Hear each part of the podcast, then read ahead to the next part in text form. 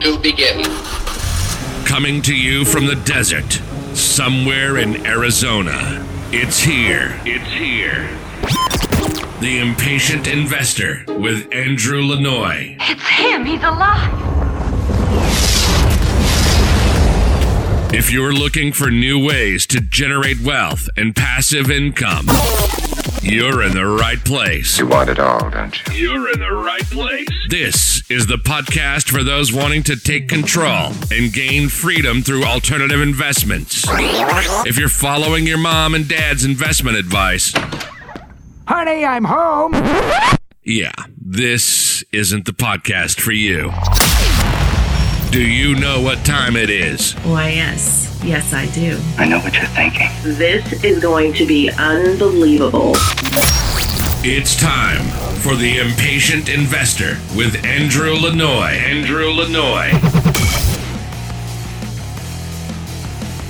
Hey everyone, it's Andrew Lanoy, and on today's episode of The Impatient Investor, Wall Street is stumbling.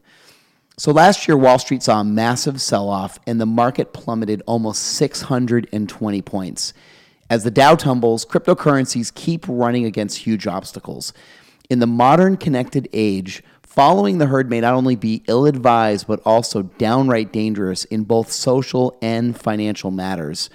On the social side, connectivity and social media have spawned various fads and crazes of varying levels of stupidity and danger, with some fads even resulting in deaths.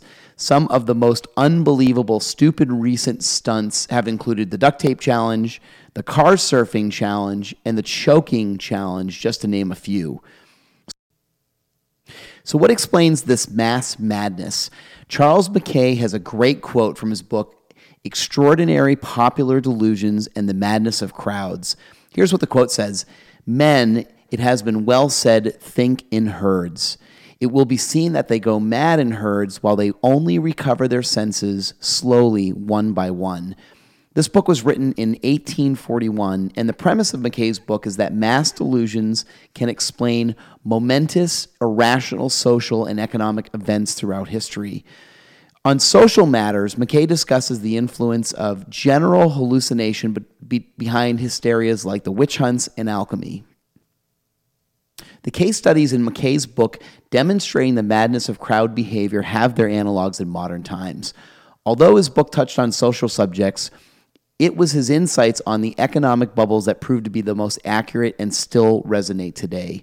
His discussion on economic bubbles, and specifically the Dutch tulip mania of the early 17th century, have their analogs in a variety of modern economic bubbles.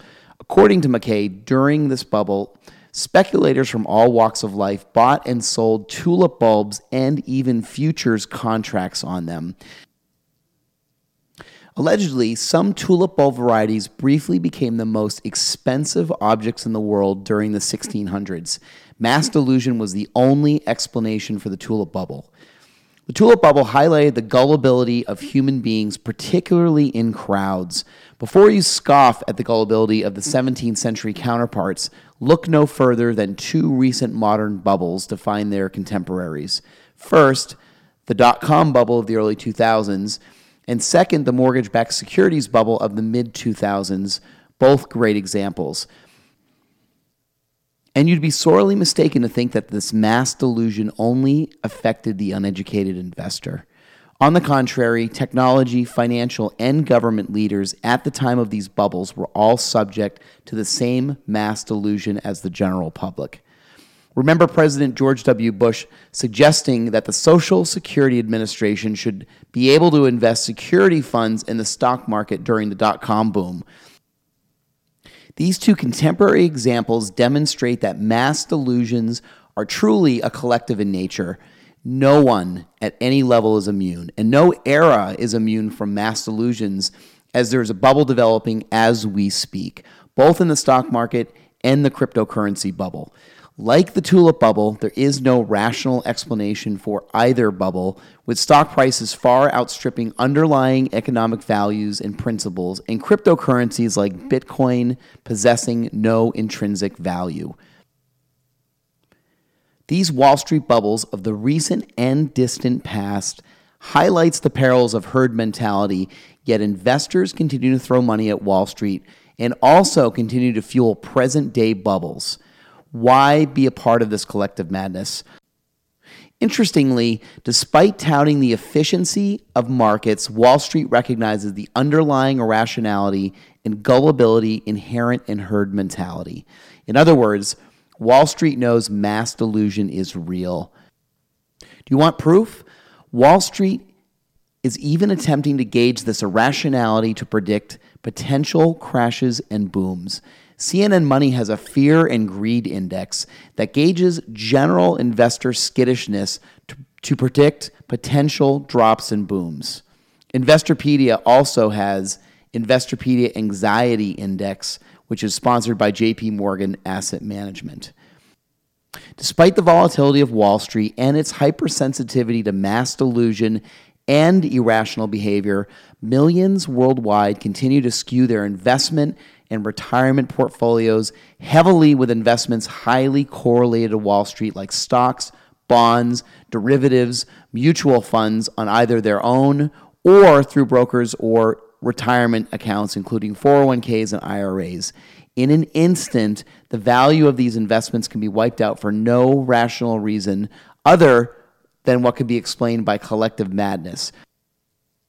Nobody likes dealing with manic individuals, so why participate in a manic market? Avoid the herds and that collective madness and embrace investments that are completely uncorrelated to Wall Street. The, the dramatic rises and falls of herd behavior will never affect those returns or valuations. You have to make a deliberate and conscious decision to avoid the volatility of Wall Street and mass delusion and invest in an alternative asset class not tied to the broader markets. This was The Impatient Investor with Andrew Lanoy. You'd do it again if you thought you could get away with it, wouldn't you? Visit theimpatientinvestor.com for more episodes and be sure to share this podcast. Now, don't tell me you're taking all this seriously. No, seriously. Seriously. Go share it and rate it on iTunes today.